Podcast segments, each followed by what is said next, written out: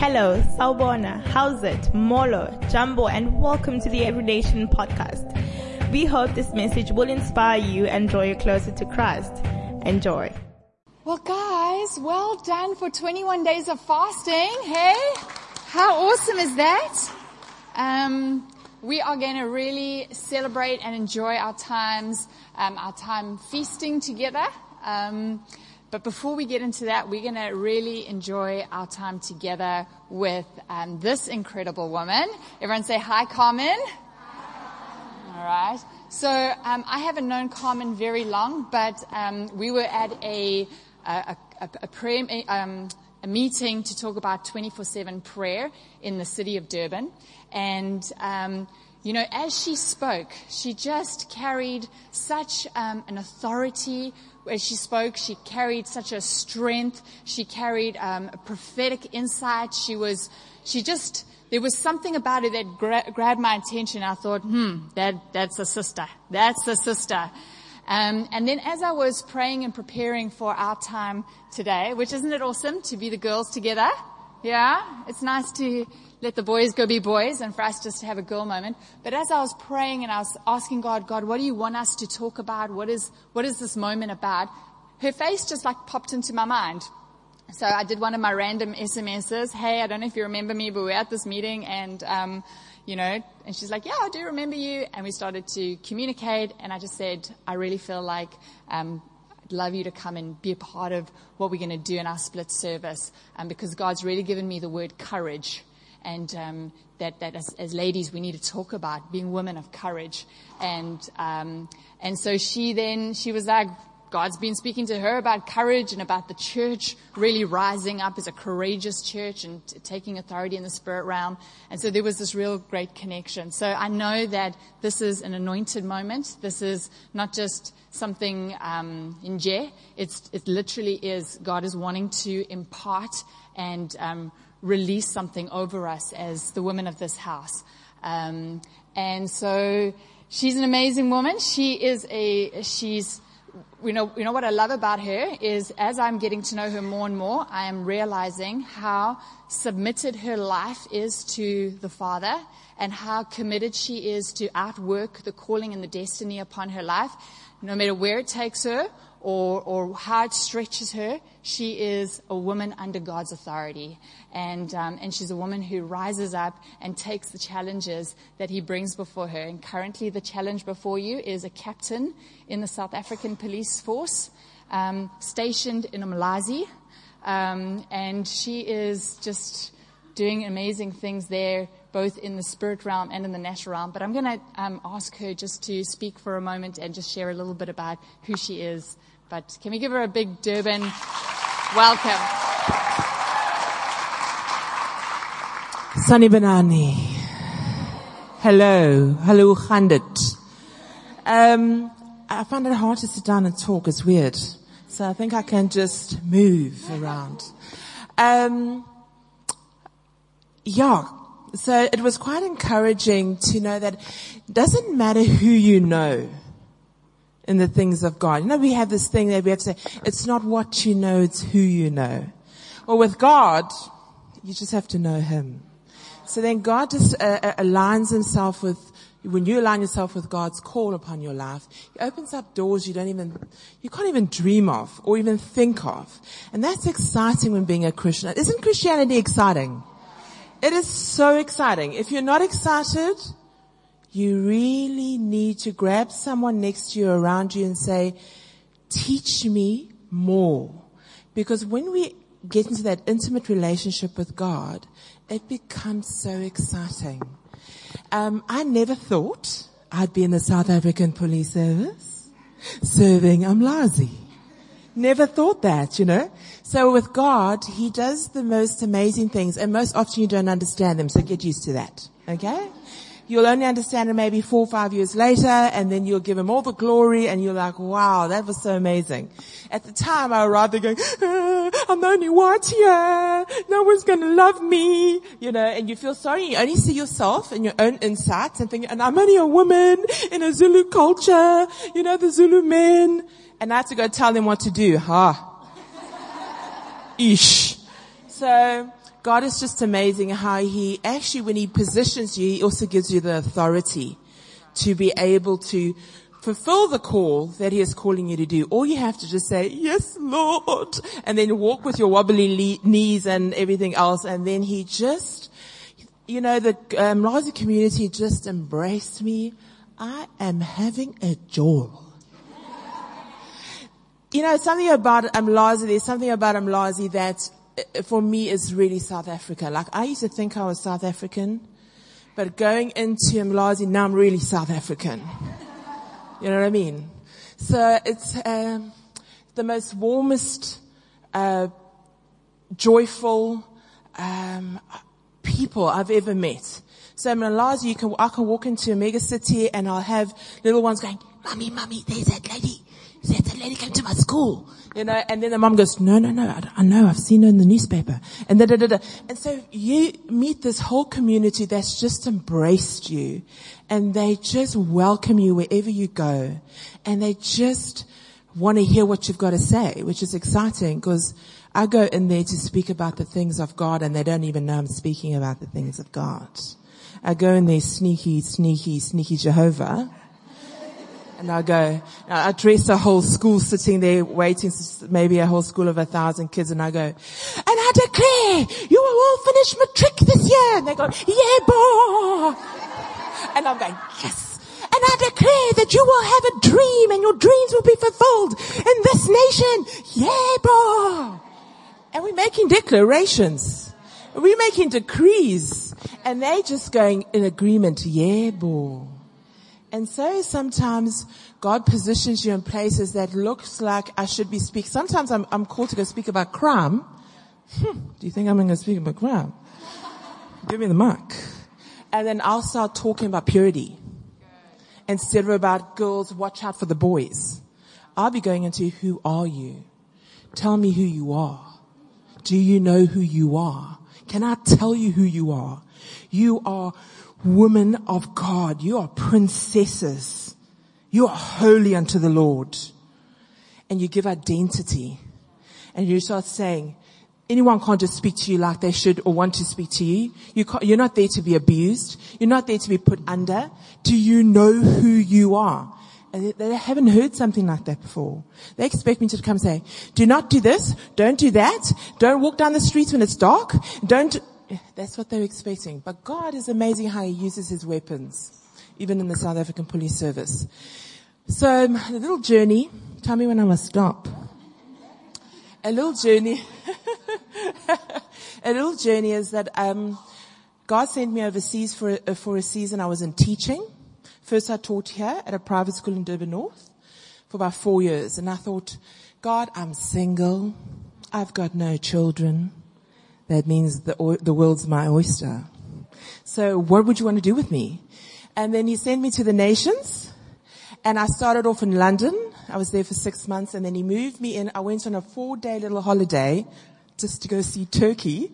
Now I'm thinking I'm just going to go see Turkey and stayed there for five years and teaching English. So God can do anything. And while I was there about four years ago, God immediately told me he wants me back in South Africa. I went, why? You know, I like it here. I've made friends. I've done all these things. But like you, like, um, Trish was saying, we have to submit. If we want the breakthroughs, if we want the radical stories, if we want the blessing of God, we submit to what He wants us to do. Okay, sometimes the maturity thing happens where you go, mm, mm, I don't want to do you know, and you get very like negative about it. Maybe it takes eight minutes, eight days, but then you eventually submit. Just depends on the maturity. And um, I came back to South Africa literally with a little small suitcase because it was so instant, with two outfits in it. I was in London at the time, so it was winter, it was December, and I arrived in the blistering heat with my two little outfits, uh, winter outfits. So that was interesting, but sometimes God works that quickly. And it's not practical sometimes. Doesn't make sense. You don't know what it looks like. You don't know what the promises, the promised land really looks like. You don't know what it tastes like, but you trust. And that's what I've learned. So that's what I want to really encourage you women is that's what it ultimately is. When Moses had to walk through the Red Sea, he had to trust God that he's going to open. I mean, yes, an army coming with innocent people not armed and he has to get across to the other side. Now he has to trust for a sea to open. You probably couldn't imagine. He was hoping God would send some boats. I don't know. But like he had to trust for that miracle. When Jesus asked some, uh, to Peter to climb out of the water, he, he had to trust that he wasn't going to sink. We have to do the same. Doesn't make sense. Most often when God calls us to the greatest things, the greatest impacts, the destiny moments, it's crazy doesn't make sense. Doesn't add up.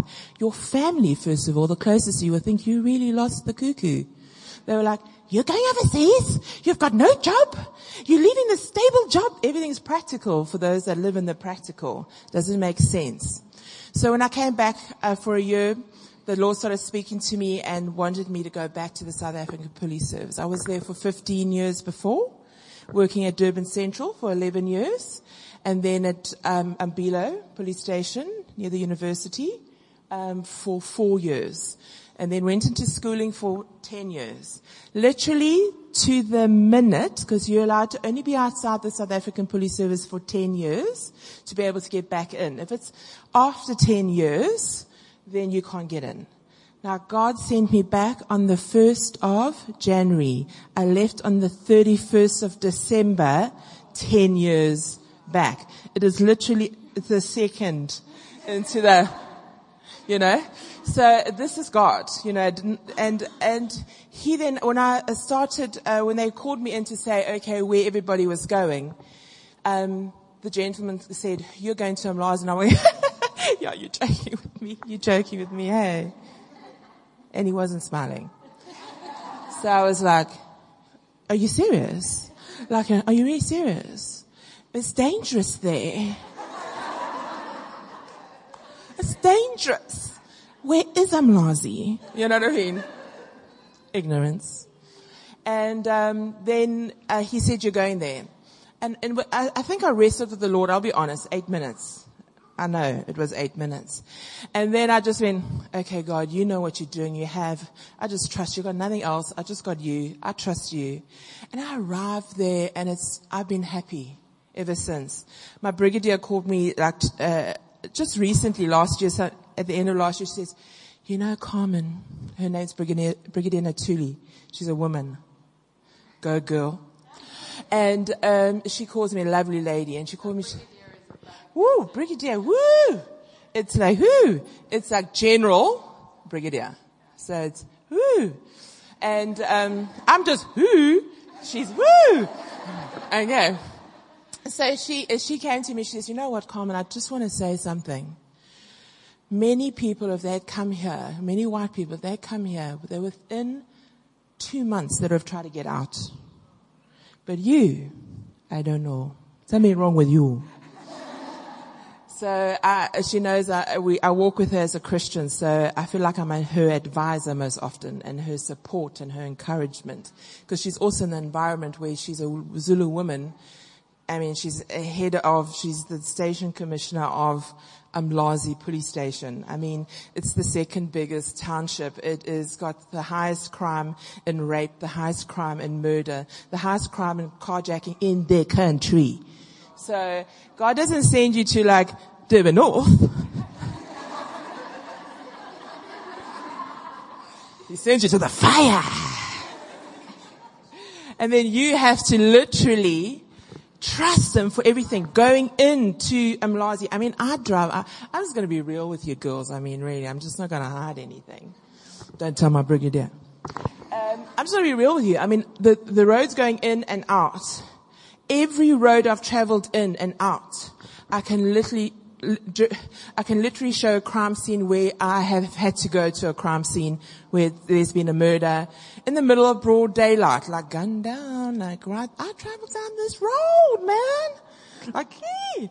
So it's so real. It's not something that it's like you hear about it. You're actually dealing with it and it's real. And so, um, you rely, your courage comes from trusting the Lord. That's it. It's not your scientific outworking. It's not your, not even your fasting. It's not all those things. Those are just symptoms of showing your trust in the Lord. But it's literally, it's a me and you. And me and you are going to get through this. And you've placed me here, God. I didn't volunteer. You placed me here, and so I know you're going to cover me, you're going to support me, you're going to give me favor. Let me tell you something. If you're in the desert, and God wants you to be in the desert, you're blessed in the desert. It's not about being anywhere else. You want to be in the desert, because that's where your blessing is.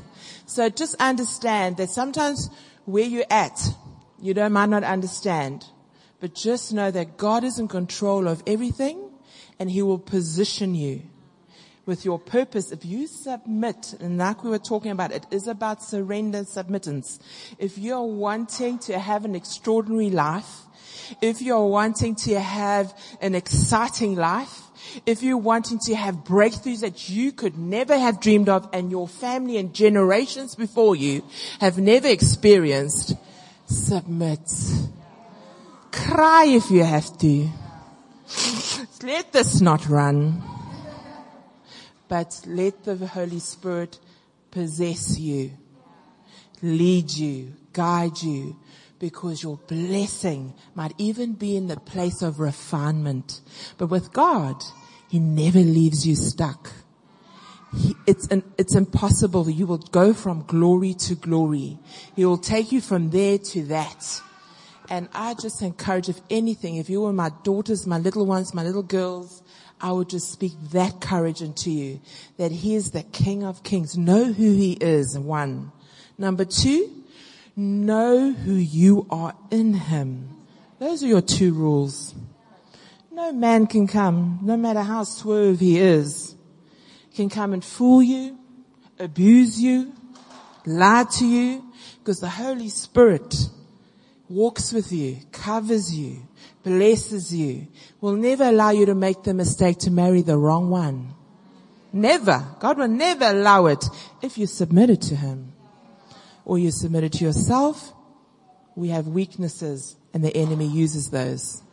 So submit yourself to Him, submit yourself to His Word, and most important, I think about courage, and we'll speak about a lot of things, what courage really is and, and what authority is, because I think those things come in line with understanding, because then you can walk into them more. When you understand your authority, that the devil should be very worried about you. And, and, and that he shouldn't, you don't fear him, he fears you. And he should. Watch out. You know what I mean? That's a different stance. That's not back foot stance. That's front foot stance. You want to mess with me? You want to mess with me? Then you're messing with heaven. Do you understand? And so the enemy knows he's, you know, we spoke about victory today. This is a huge word for this church, for this new year. I felt that in the spirit. I felt it last night, just preparing for this. I don't like to prepare too much. I like the Holy Spirit like just to do what it wants to do, you know? But the, I felt in the spirit last night just with regards to this church that this is a celebration year for you right through. There's a shift after this 20, 21 day fast and it's a time where you're going to, it's not, a, it's an exchange of the warfare to the crown of victory. So you've done the warfare. Now you go in to celebrate and victorious things. These are just the beginning. It's going to be a long line when people test me, we'll have to say, well, you have to wait next week. We have to, and it's just going to be testimony that you might have to decide there's no preachers. We're just going to have 15 testimonies. Because I loved this morning, by the way. I thought it was amazing. Um, so it encourages, it uplifts, and it, it gets us into a position of wanting to receive and expect God. So I just want to encourage you that this is a year where God is radically, overnight, going to take something like for 10 times you've tried and he just does it. And he positions and moves things out, put people on phones. You know what I mean? And, and that's a situation where it's been really difficult and you're stuck. He is just radically going to open up and you're going to know it's him. It's not going to be like, and because I dieted for 21 days, God sent my husband. You know, because I got thinner. No. It's because he is full of grace.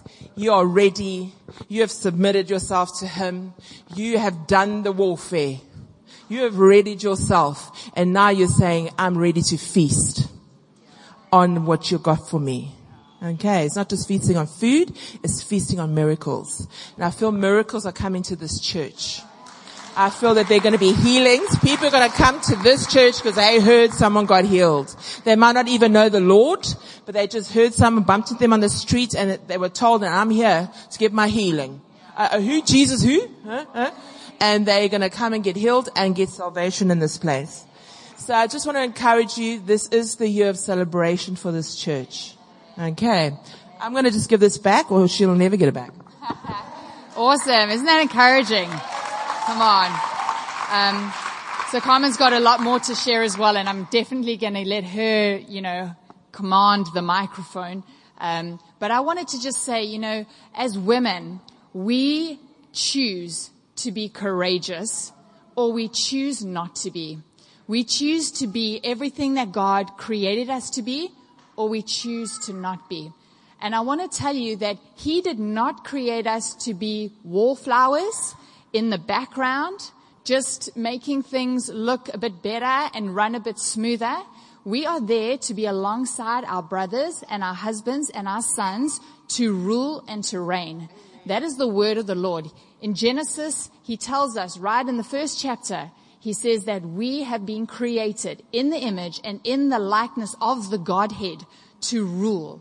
And that means to have authority. That means to, to not be on the back foot and to not be second guessing, should I, shouldn't I, to be a woman who knows who she is, identity is sorted out, knows that she is unconditionally loved, and then this boldness and this courage rises up to just take hold of whatever it is that God has placed upon your life and the reason I wanted you young ladies to be here and to really pay attention is because if the enemy can grab hold of your voice and your courage as a young woman, you will be a, a, a scared little girl in an adult woman's body and you will not fulfill what God has for you. And I want you to know that you do not have to be one person who just grows up and you're in a big adult body, but you're actually a timid little girl because you, you were not empowered with the authority that God has given you to be courageous and to be everything that He has called you to be. All right. So that's why you're here because we want you to, to not have to make mistakes that we made and we don't want you to have to go through years and years of trying to get rid of old junk. We want you to just walk into everything that God intended for your lives. And the more you come to church, and I know some of you come here without even your parents, you come because your heart is saying, God, I want you. I want to be in this environment and I'm so proud of you. And, um, and to just say to you that as you continue to come into this environment, get around these women and, and let them embrace you and you guys embrace the younger women, that we will walk together as a mighty army. You know, I know women who go to church and they, they uh, love Jesus, but they're not women of courage. Um, I know a lot of women who are um, getting ready to pack their bags to leave this country because they're white skinned and they don't feel like there's any opportunity for them or their children. They're, they're exiting, not because the Lord is saying, you need to go. They're exiting out of fear. They're exiting because they're afraid that they're the wrong color in this country. And what the Lord is doing is He is building an integrated society in South Africa where we have single white women as captains in Umlazi police force and we have community coming together and we have a cross-cultural understanding, respect, building each other up, encouraging each other. That is the nation that the Lord wants to see. That is the, that is the, the prophetic identity of South Africa. And it's our responsibility to be the women of courage who help make that happen.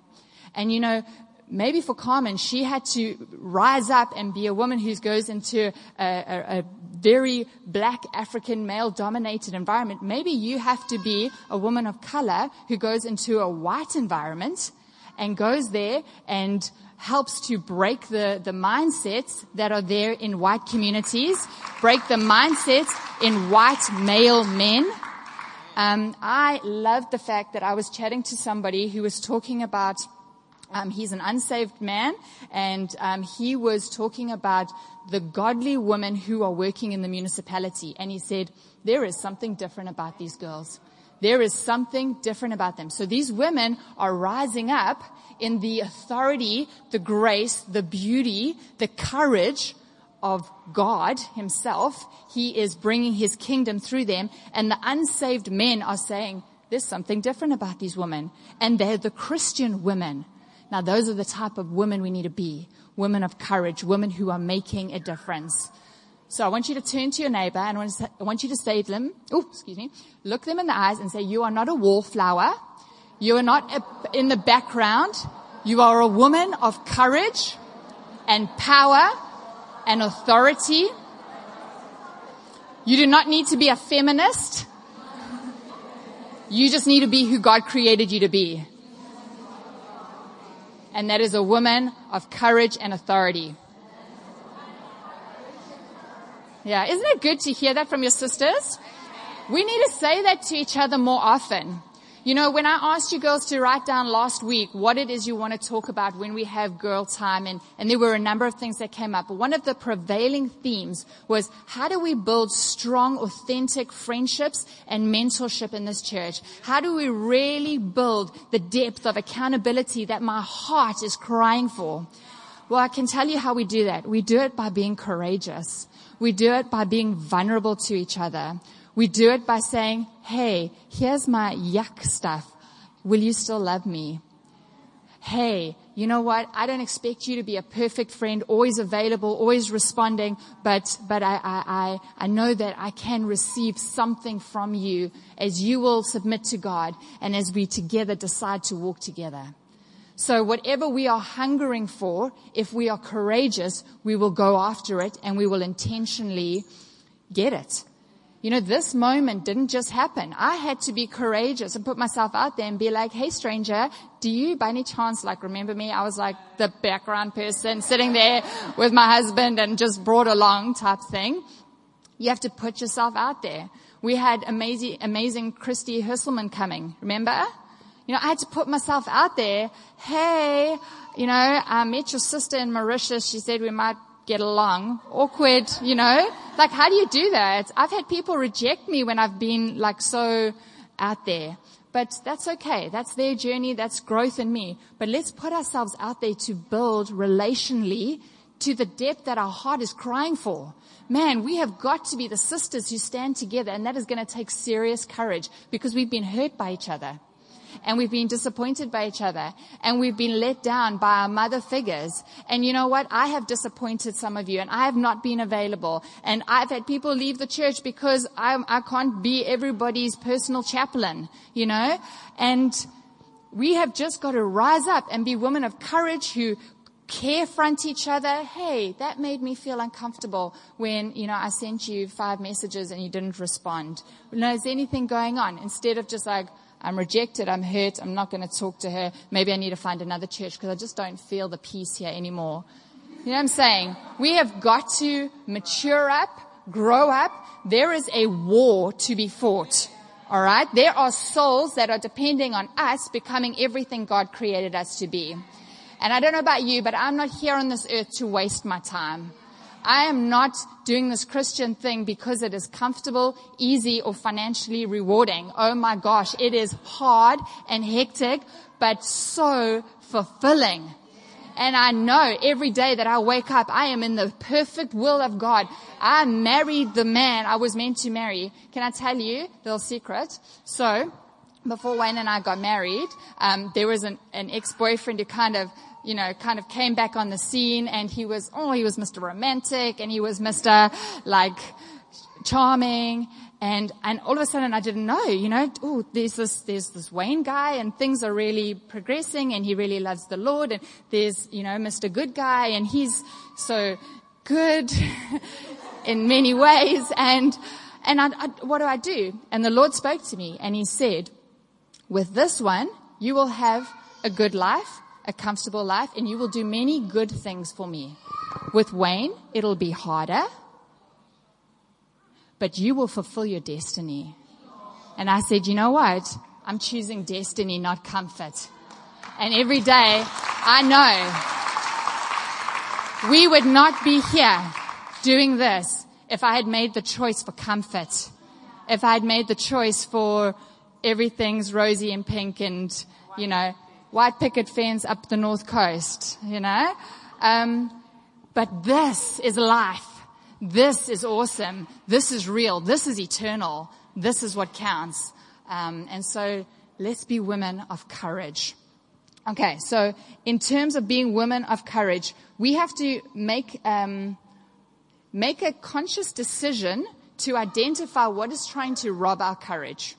Okay, and maybe you need to think about that right now. What is that thing or that person that the enemy is working through that is there to steal your courage?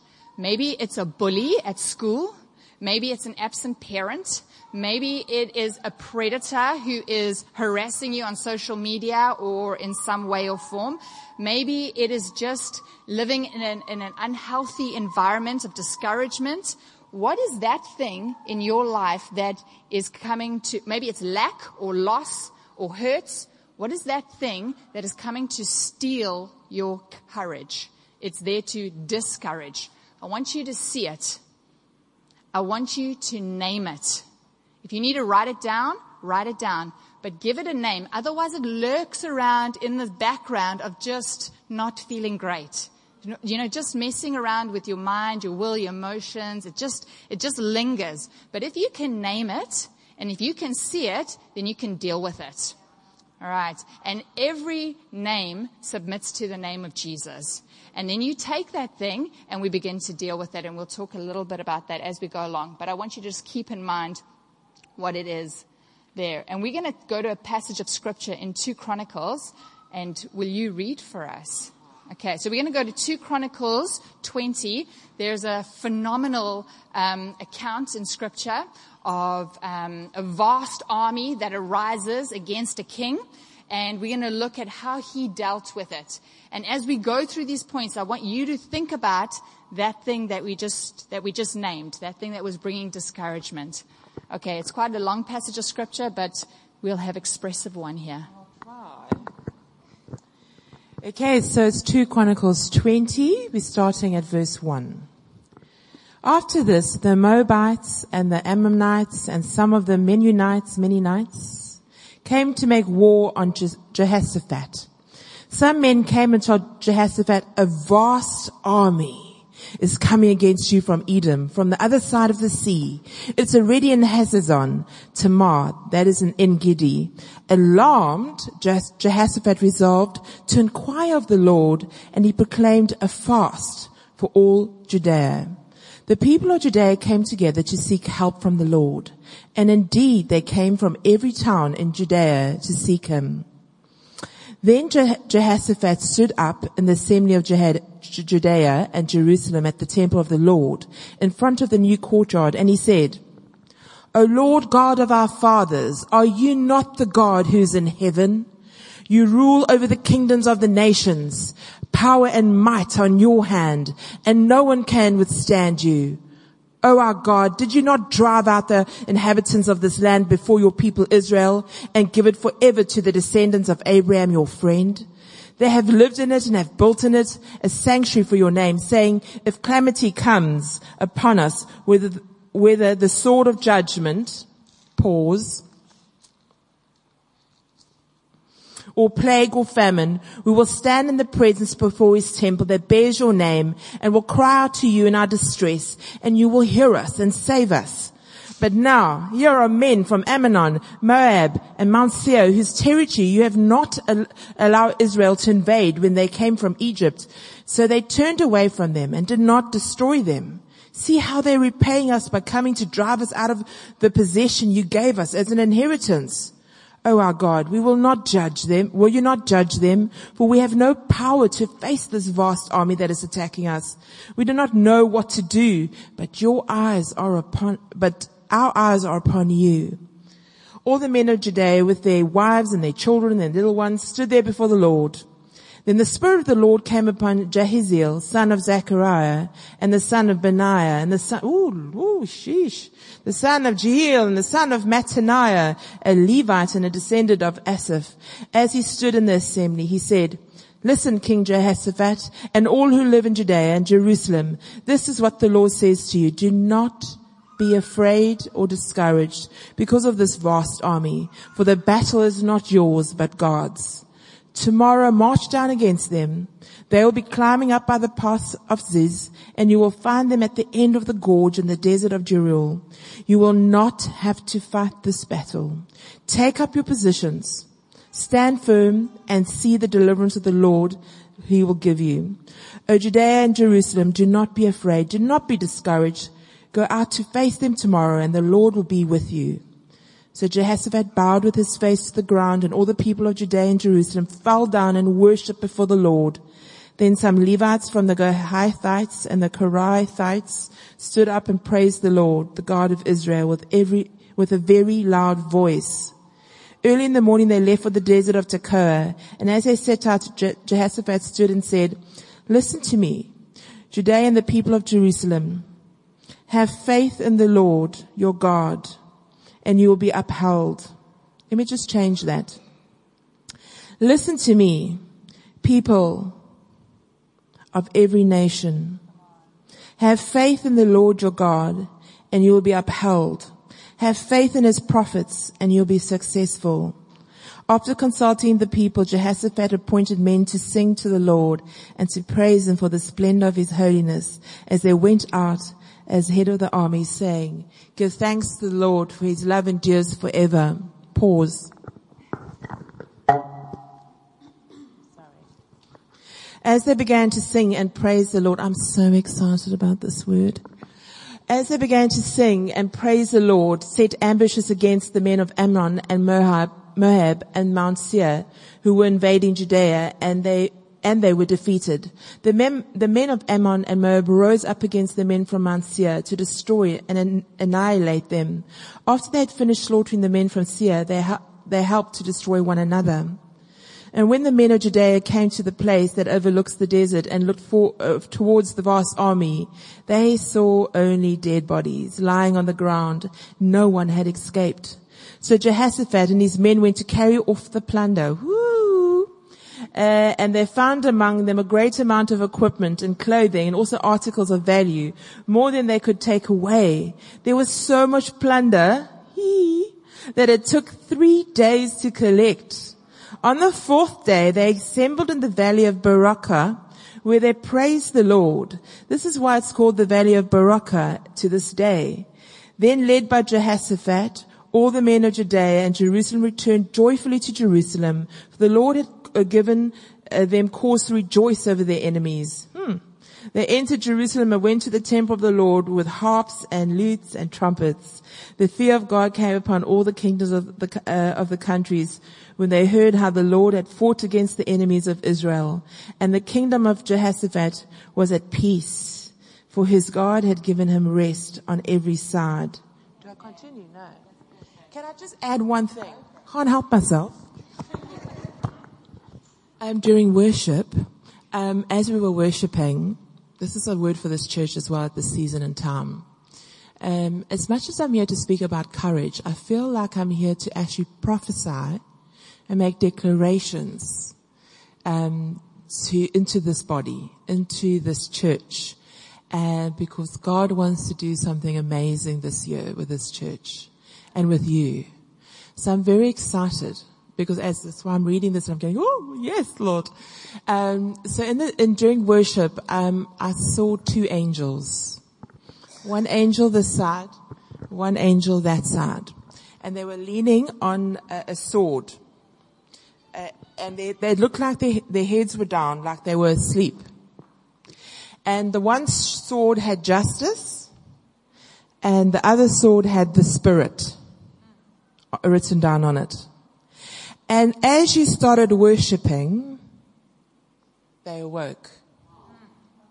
And I felt God is saying that worship is your key. So the worship leaders there, one or two, I can see where you are, one, two. you are going to be leading in a way you've never led before. God is going to bring justice to where there's been injustice in your families, in your life, and going to bring blessing and celebration. For far too long it's been like this in my family or in my generation. Too much divorce. I'm afraid, fear to marry, for example. Too much lost, maybe a lot of babies lost along the way through um, just whatever the situations could be. And you're just afraid to be fall pregnant. There's so many things that different generations and families deal with. Poverty, education. None of us have gone to university. Why me? I don't think that's possible. I fear even success. Even success is sometimes fearful because maybe people will look at me differently and think, who, who does she think she is? Because she's got a degree, you know? So there's all these different fears that might not just be a physical fear, but an emotional one. And those are the ones that actually hold us even harder because they, it doesn't leave you. Where if there's a person that makes you scared, there's times that person's not around.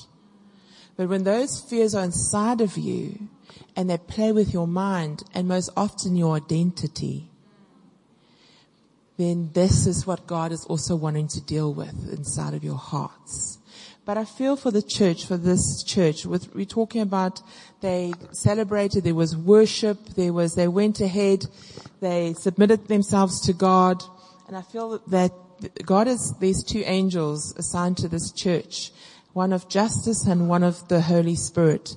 And I just feel that through worship they awake and then things start happening in the spiritual realms. Things start happening where it's not just in this environment, but it's in the spiritual realm of your, uh, of, of you, of your generation, of the generations way before you, 10 generations back.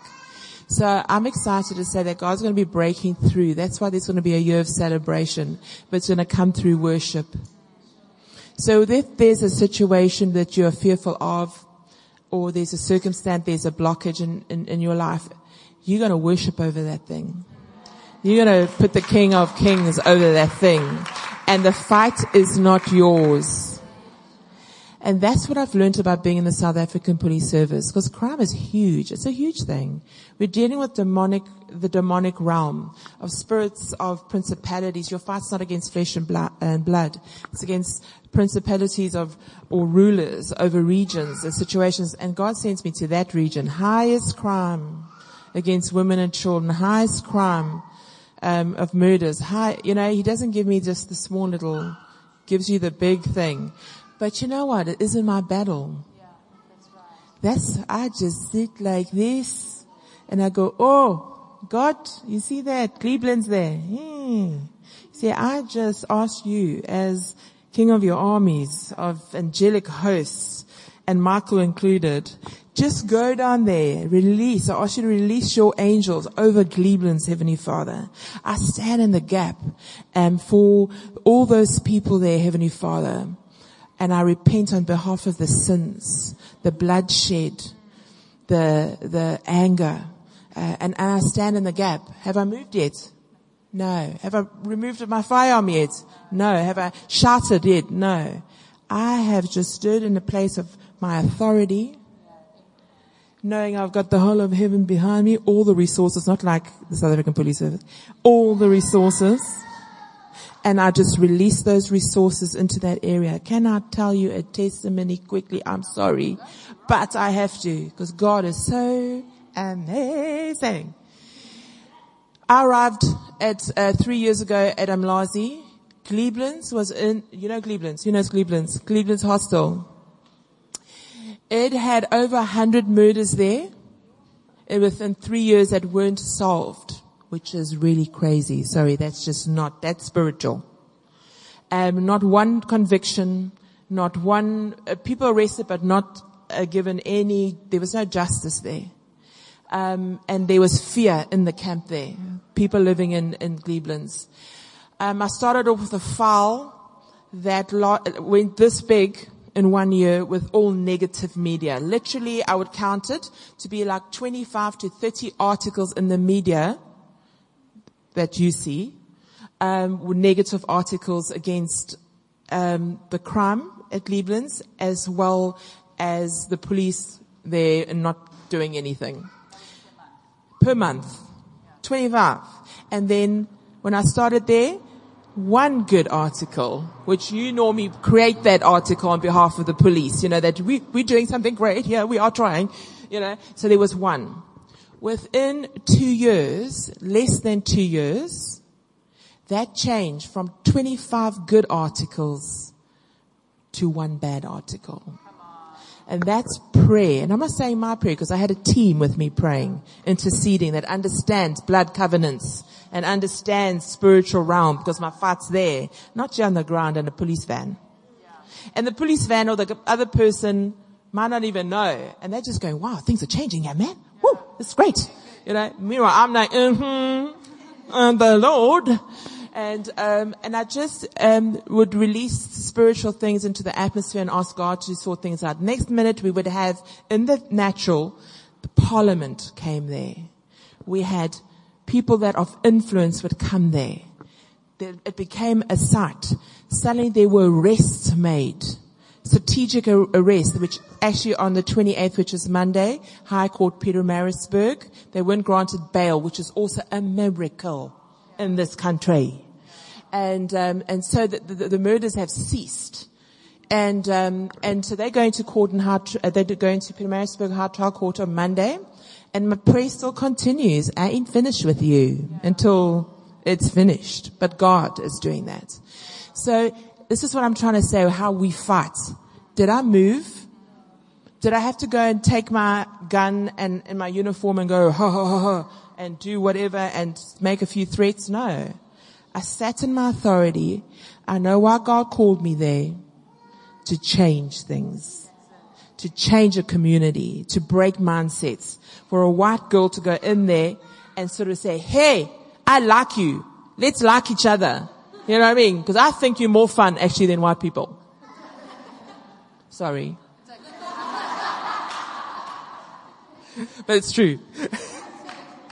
um, you know how to get down, you know how to party, everything is a, a smile, and, and, and I just, I think that I've traveled the world, I've been on six continents, God has been good, and there is no one like a South African, and I'm not bragging, I'm just being real. There's no one like a South African. You guys are amazing. I can understand why the Lord loves you so much. Um, and loves this nation so much. So all I just wanted to say is that's how you are brave. Is that really brave? No. I'm not doing really much. I'm just standing in my authority. God has called us to have dominion, which is authority, and rulership. And so I stand there as a king, queen, with him, seated next to him and I start ruling where he's given me authority. And not just trying to do it in the physical and the natural. Because the supernatural existed before the natural. So if you want to change something in the natural, you start fiddling up here. Okay. Alright, that's like lots of nuggets. Okay. So if you look at the beginning of that scripture, when Jehoshaphat, he sees three armies gathered together against him and it instills fear in him, right? It's a vast army. The thing that comes to intimidate you, it looks really big. Otherwise it wouldn't intimidate you. You know, it's to be a vast army. It's to be something that you think, I don't know how I'm to get through this. And you know, just as you were speaking about worship, and I know we have existing worship leaders and and and um, worship team and you guys are going to need courage to take things to the next level and to rise up and allow the anointing of, of, God and to create more space for Him so that you can go to the next level. But there are other worship leaders in this room and there are other worshipers who need to be rising up as well to carry this mantle because this is what we need to do. We, we have got a sound that shifts things in the spirit realm and changes things over our city. And it's not going to happen if just the existing people are being faithful and, and, and going on for it. That's going to, that's going to keep us at a certain level. But when every person who God has ordained to be a worship leader, a worshiper, then, absolutely. But to come to practice on Fridays, that would be great. Responsibility with the gift that God gives you. You're not just here to come sing a song on Sunday. We're coming to play war here. Actually, you know what? You guys are in the middle of a war. You really are. I mean, you are between heaven and hell, and they're contending for you. And you just have to make the choice which one you're going to choose. Everybody has a choice. Some are living there. I meet them, many of them every day where they choose crime, they choose, they don't want to change, they choose uh, uh, the enemy's territory. And it's up to you to say, are we coming here to shift things? You need to get lost in worship, then everybody else will get lost in worship. It's not, we're not here to perform. God, the anointing of God, when it comes to, yes, God uses skills and we can hone our skills, we can develop our skills, um, singing or instrument or whatever, the disciplines of that. But it's also about just uh, falling into Him and allowing the Spirit of God to move and impacting the whole church to move forward with you. So I'm challenging the worship, current worship leaders to break out in prophetic song. Ooh, that's a bit of a challenge. Good. See where your next challenge is and go for that. And take the step out and start singing a prophetic song over people and they leave you. God wants to just move. You guys are about to move. Do you understand what I'm trying to say? We're not going to be doing the old things and the old ways and the old but everything. You're into a new season and the new way and the new things. And that means you've got to do new things. So if you've never pro- prophetically sang, ask God, the Holy Spirit who's inside of you, to release that gift and be brave, you see. Have courage. If you've never given a prophetic word to the person, but you keep thinking, God keeps dropping things to you to say, mm, that person's going through a divorce, mm, and tells you all the details, and then you go, oh, that's terrible, terrible, terrible. oh, what's for lunch? You know what I mean? God gives you that. What are you going to do with it? You're going to go there. You're going to use wisdom. You're going to say, I just feel you're not going to go tell the person the 10 things that God has told you. That you're going through a divorce now and I know it's so terrible. No, you're going to go, I feel God just wants to tell you He's got it. He's been hovering over you. I feel that He's hovering over your marriage, that He is bringing correction where correction is called and He is fighting on your behalf. Now what encouraging word that is when your marriage is going wayward. So uh, take the little gifts that you have and so don't come and just eat here. You've been fasting and you just come and eat here still. Yeah, and you're saying you're hungry. Ah. Come here, and how hungry you are now is the world out there. Starving. Got nothing. Haven't got something to break the fast with either. No feasting. They don't have Jesus. You're supposed to feel this hunger and go and feed that world out there. Fill yourself not just spiritually, but equip yourself. Equip yourself to be the meat of Christ. Be the water that never runs out and refreshes that people keep coming back to you. Hey, we're not here to do church. We're in a war and you're an army and we need you to be courageous and understand that even that fear is a spirit. It's the opposite of faith. They both start with F's, but they go two different directions. Faith will take you and will move the mountain. It will move the situation in your life. Fear will only make it bigger. So you got to choose, and that's exactly what uh, Trish was saying. It is a choice, like you choose Jesus as your savior or not. Everything from there is still a choice to be living in freedom or not. If you're a Christian not living in freedom because there's something about your theology you haven't clicked yet. There's something about your immaturity that hasn't matured yet. But you're in the right place to get matured. You're in the right place for people to help you. And you, if you just ask, another thing would ask. God said this is the year of asking. Asking. You know what, how I know my God is a God of detail. That's how I just know him. That's what I expect of him. My faith, he, and I remember once speaking to someone about stories and telling them about my testimonies, how, the particular details of my testimonies and they, and it was the eldest wife, not this one. And, uh, she said, Oh, I wish I had stories like you, Carmen. And I went, but you can. God just meets you where your faith is. That was my response. And that wasn't mine. That was the Holy Spirit's. So God, if you want to have that significant life, crazy things happening, and it's so exciting because numbers mean something and this means something, and God is just amazing, and you just happen to bump into that and sit next to the person on the butt. That's the God I know.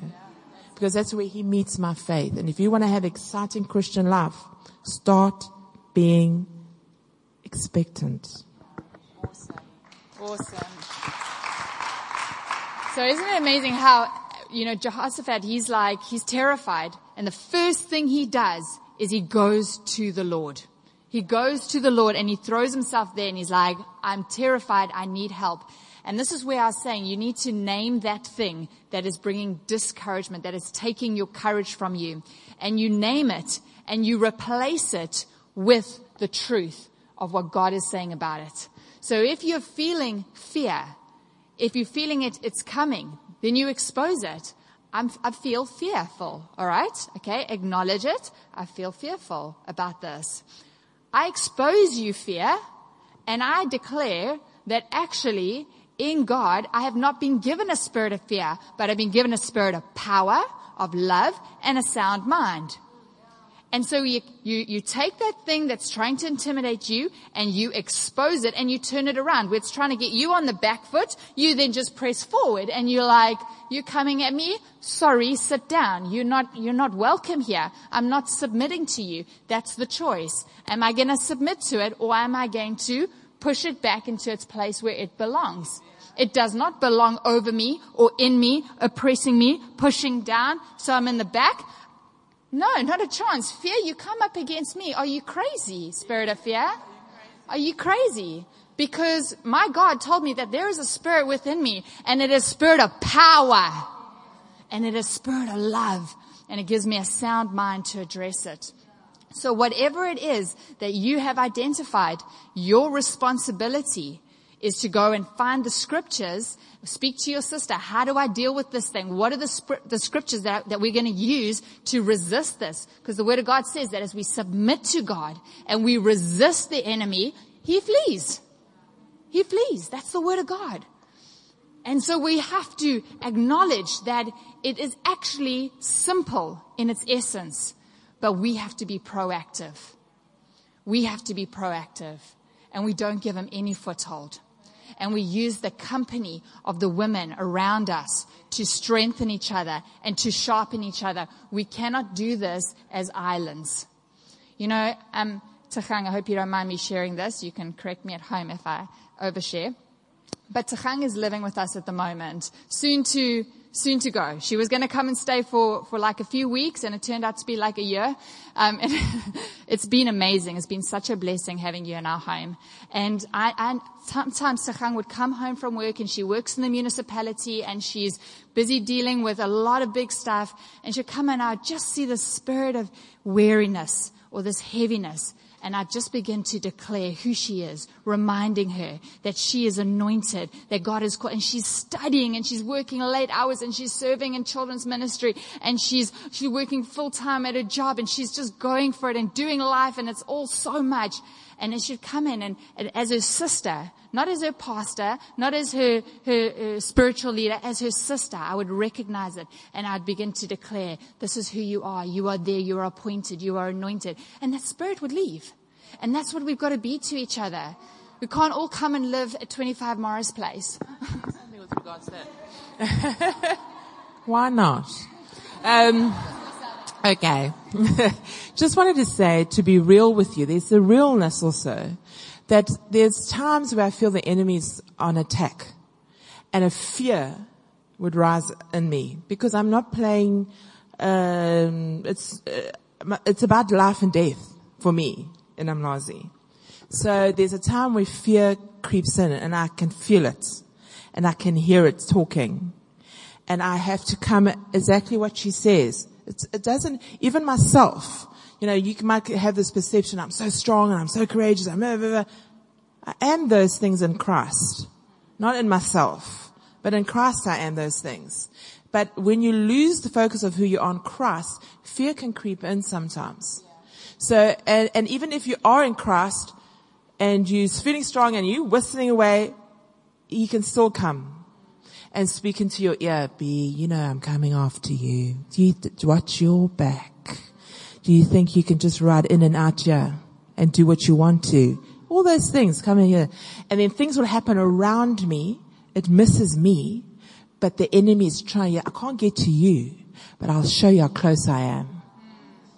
And so I can immediately, yeah.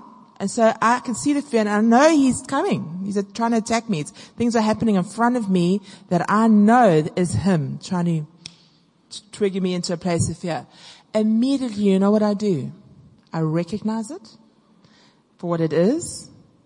Secondly, I remember my call, what God has placed me here. I know the word of God, Psalms 91. I know the blood of Jesus. The blood of Jesus, let me tell you, put it there and keep it there. It is such a strong weapon. I can't even explain it to you. Cleveland's is about the blood of Jesus. Okay, so you, I always submerge myself. I don't sprinkle.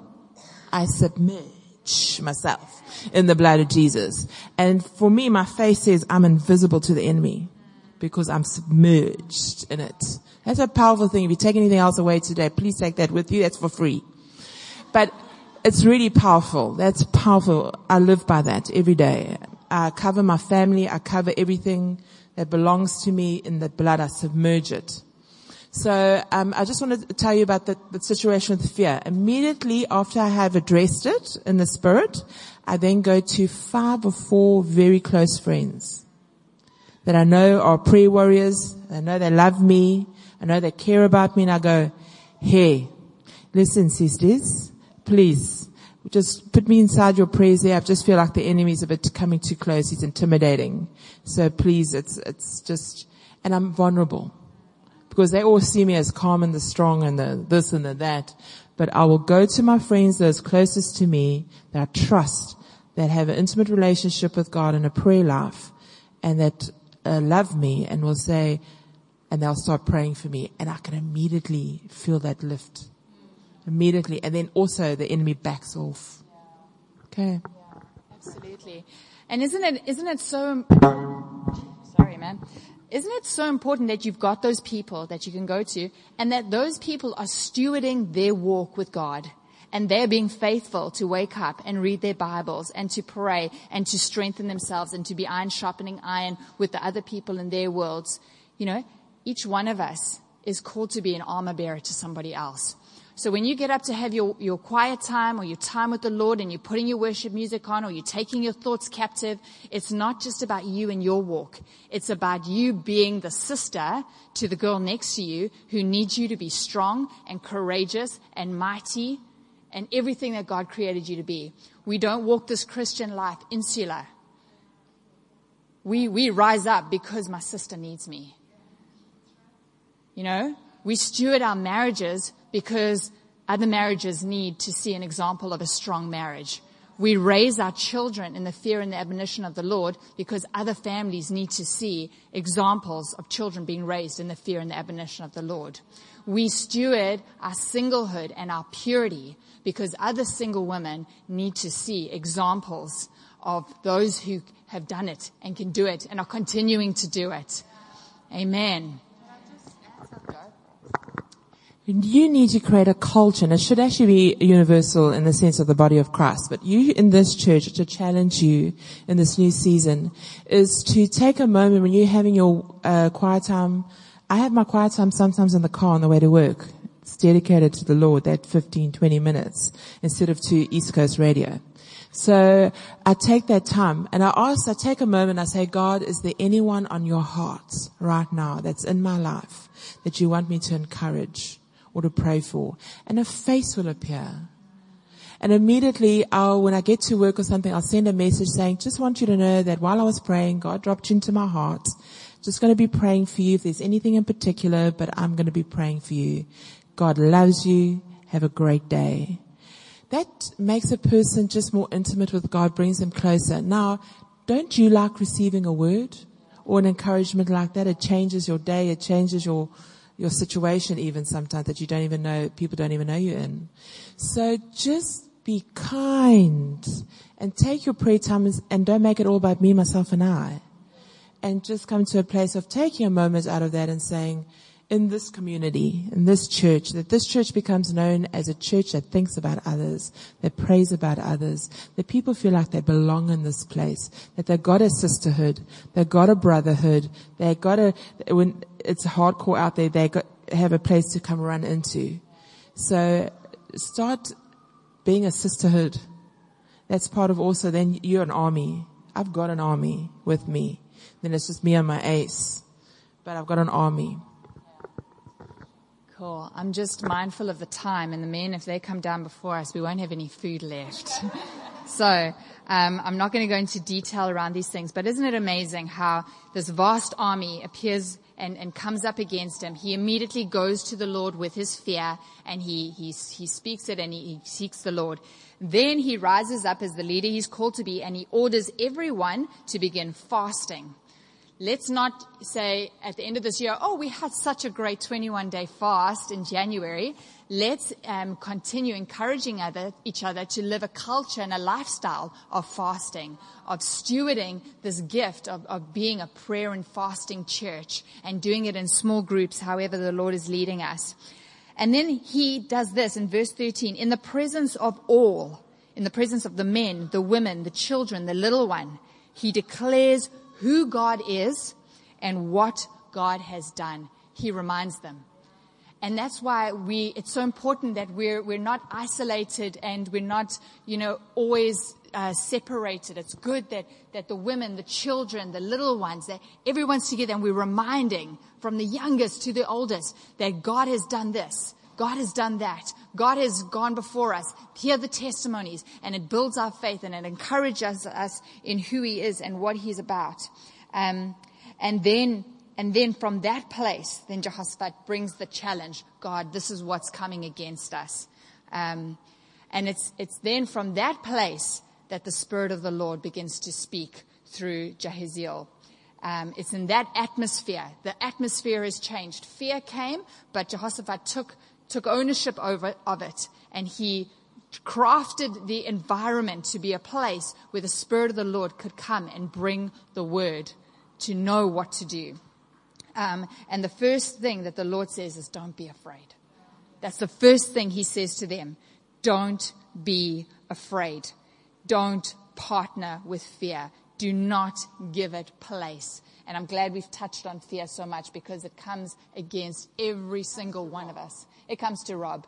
Rob, kill, steal, destroy. That's its purpose. And we've been given authority over it. Um, and it's, and then it's, it's don't be afraid. So it's, it's be courageous. And then comes the strategy. Sometimes we want to run in straight away. God, tell me what to do. Actually, there's a little bit of a process a little bit of identifying things, a little bit of, of, of, getting things right, praying, preparing, fasting, and then the strategy coming. Um, and it's interesting that in the strategy, even though he said the battle is the Lord's, the victory is going to be yours, they still had to gather. They still had to prepare for war. They still had to march out and stand and face that vast army with a different disposition, a disposition of faith, a disposition of courage, a disposition of we are God's people and we are strong and he is going to deliver us because that is the word that he has spoken to us. Um, and then there's humility and worship and a loud shout and, and there's just this praise that goes forward and then it comes. The victory comes. Um, and, and, you know, there is so much power in our declaration and our worship and our singing.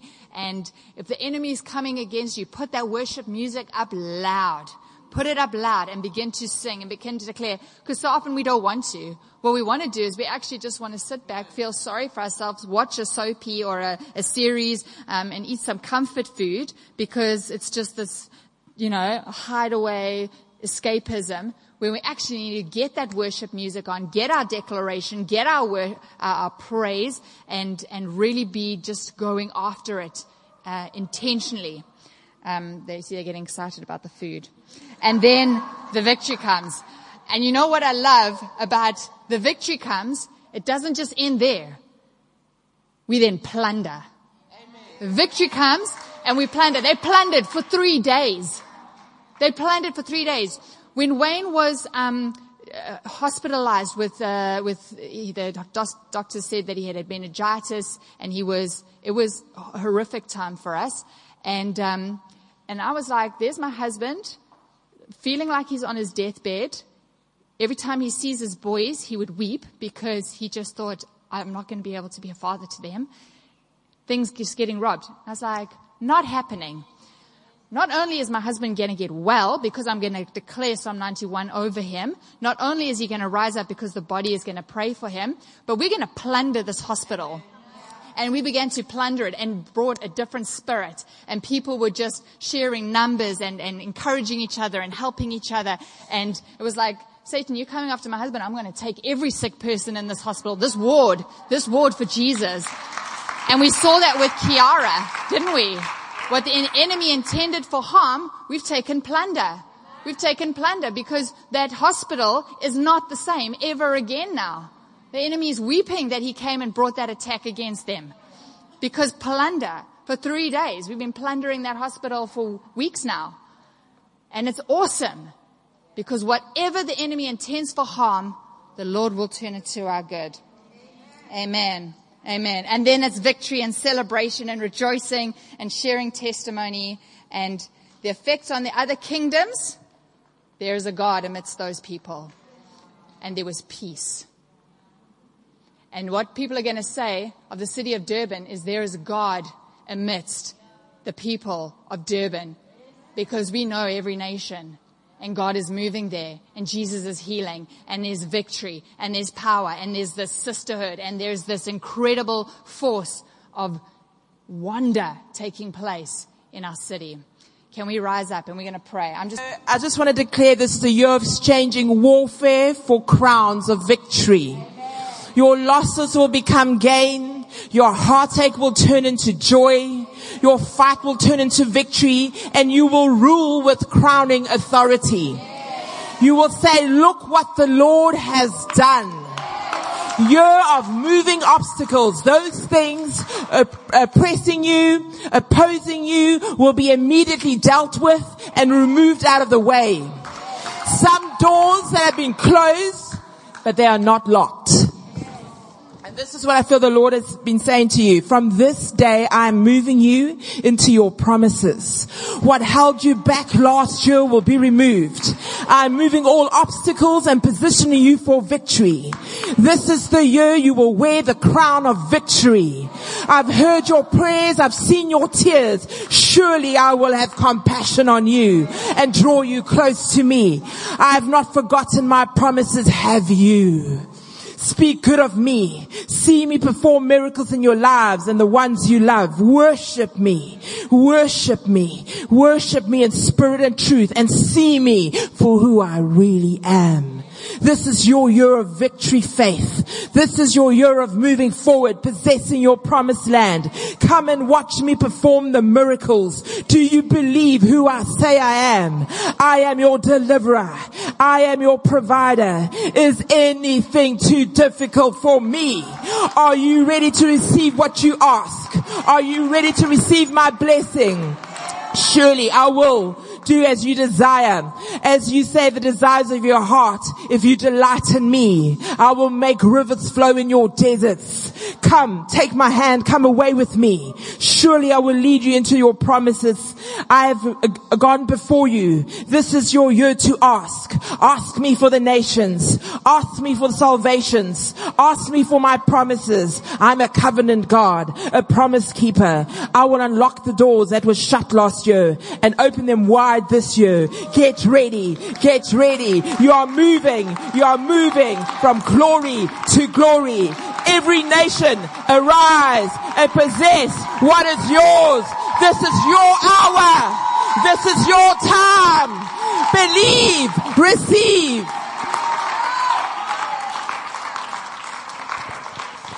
Thank you for tuning in. For more messages like these and other resources, you can visit our website at iandurban.org. Remember to subscribe to our podcast channel to stay up to date with the latest sermons. Be blessed.